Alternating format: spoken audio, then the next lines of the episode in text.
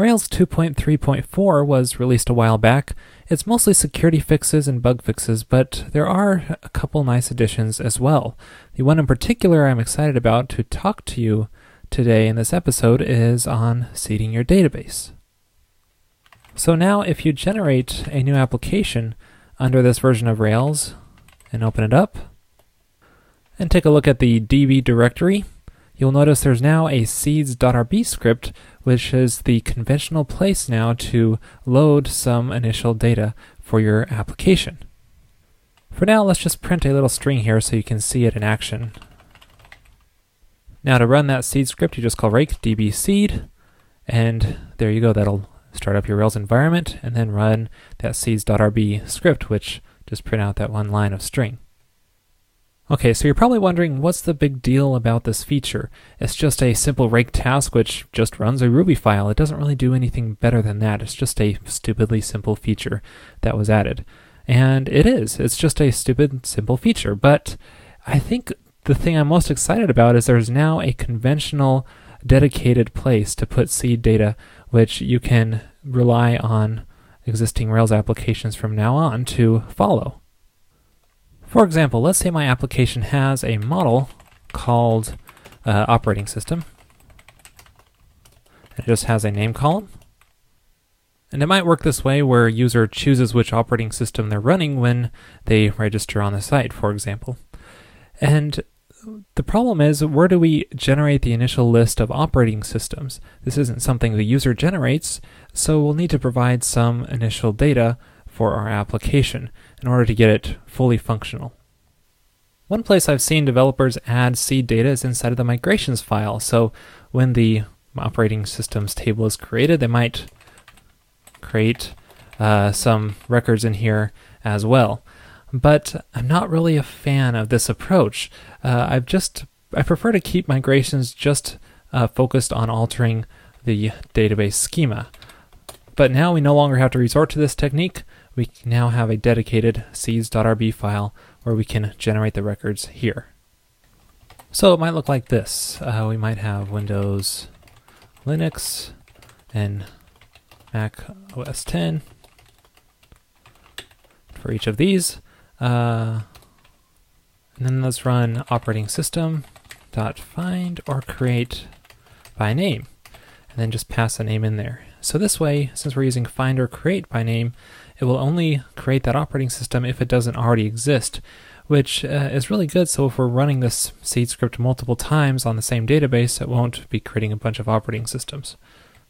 Another good candidate for seed data is country. So let's generate a model called country, and it has a name and a code string. So I found on the net this list of country names with along with their code, and it's in plain text. So this is a nice one to use to just pull the data for our country's database table. Now I already have this code written up, so to save us some time, I'm going to just paste it into here.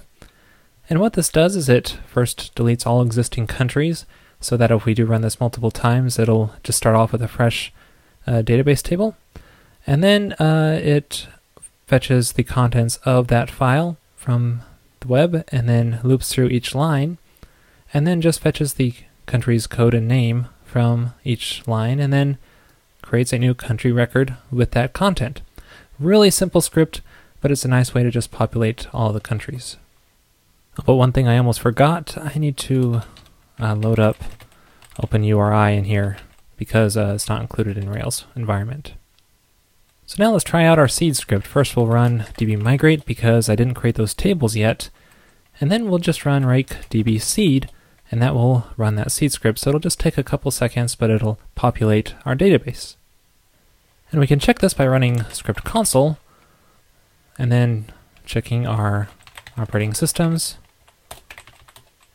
That's all full, and then countries. And there's our populated list of countries. Pretty cool. I'll finish this episode up with one last tip.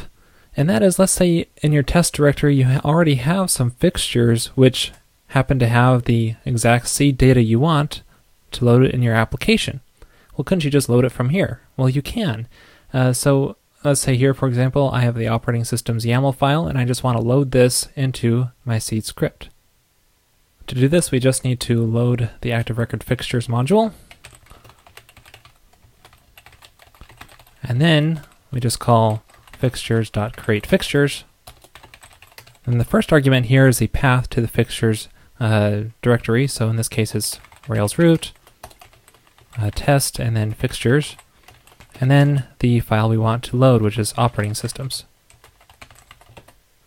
And then when we run rake dbseed, it'll load the fixtures in from the operating system's YAML file. And then we can check that out with script console.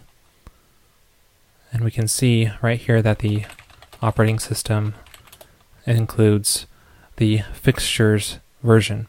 Now, be careful here because notice the ID numbers are pretty wonky. This is uh, just a fixtures way of dealing with them if you don't specify them manually there in the fixtures YAML file. So just be aware of that if you are loading data from the fixtures files.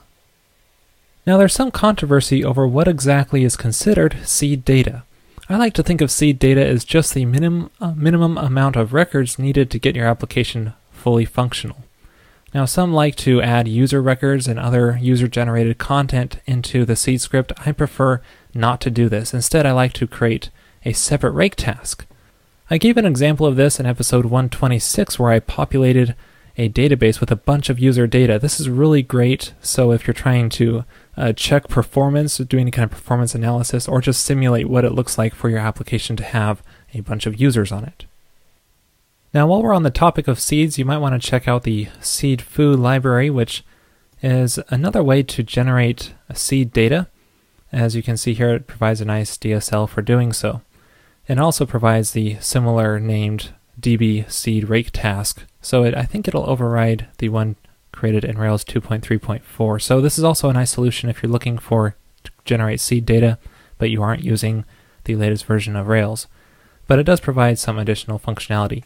Uh, you might also want to check out the Bootstrapper library, uh, which is also uh, similar in nature. And both of these I'll link to in the show notes if you want to check them out, but they aren't really necessary in Rails 2.3.4 if you're just wanting to generate some simple seed data. So that's it for this episode. Hope you enjoyed it. This episode is sponsored in part by Pragmatic Screencasts.